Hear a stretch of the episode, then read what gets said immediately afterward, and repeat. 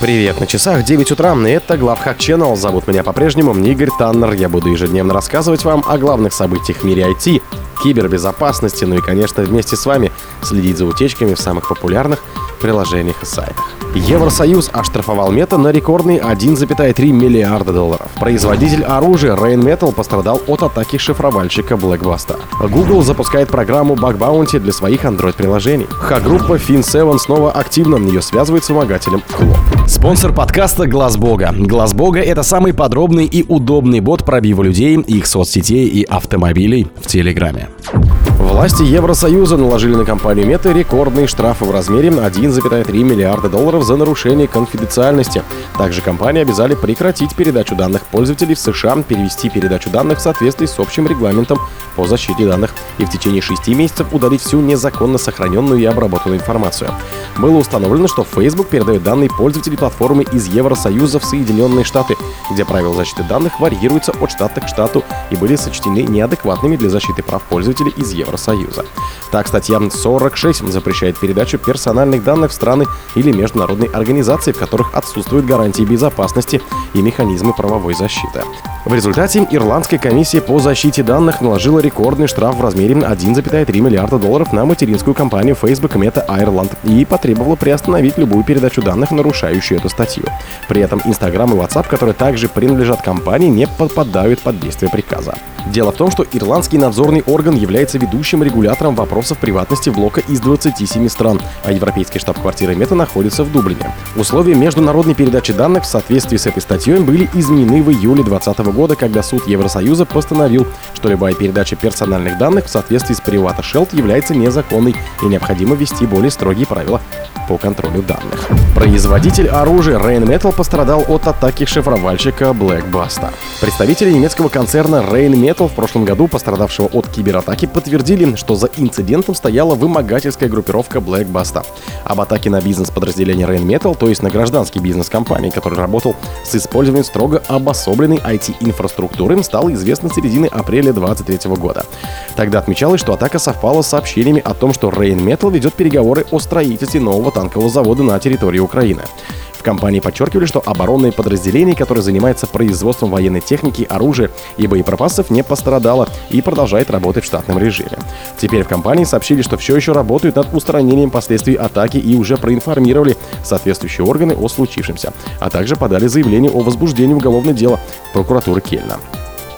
В Rain Metal подтверждает, что за атакой стояла вымогательская группировка Black Basta, ранее на этой неделе разместившая на своем сайте в Даркнете информацию о взломе. Напомню, что операторы Black Basta несут ответственность за взлом таких известных компаний, как ABB, Knauf, Американская ассоциация стоматологов, Sobis, Yellow Page, Канады и других. В конце прошлого года eBay-эксперты из компании Sentinel One сообщали о возможной связи Blackbuster с известной хакерской группой Fin7.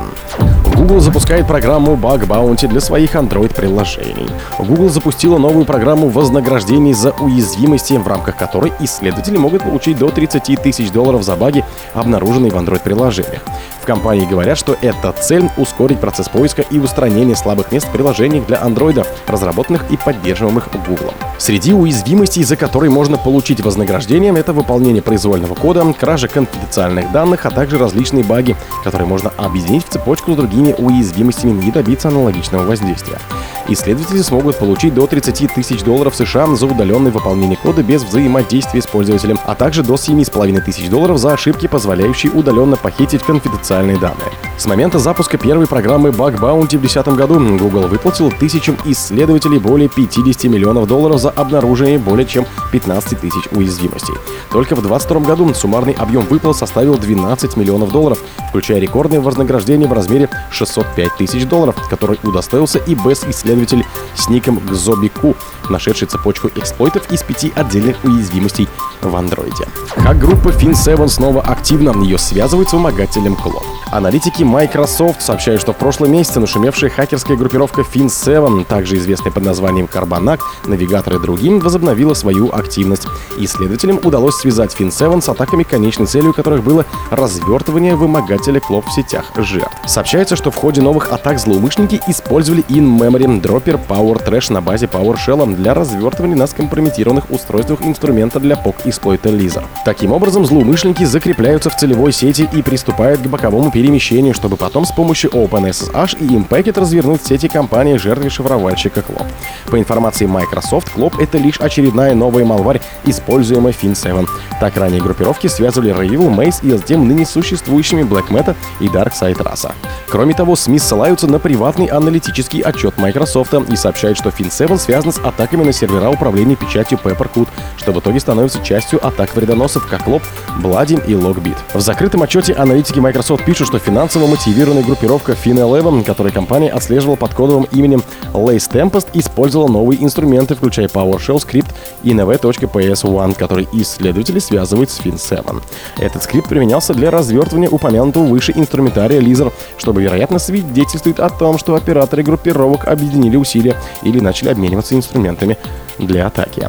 О других событиях, но в это же время не пропустите. У микрофона был Игорь Таннер. Пока.